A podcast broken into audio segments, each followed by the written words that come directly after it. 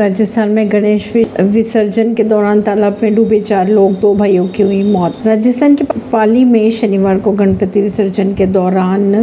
चार लोग तालाब में डूब गए पुलिस के अनुसार इनमें से ग्रामीणों ने दो लोगों को तो बचा लिया था लेकिन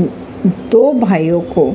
नहीं बचा पाए खबरों के अगर माए तो इस हादसे में दो भाइयों के घटनास्थल पर ही मृत्यु हो गई परवीन सिंह नई दिल्ली से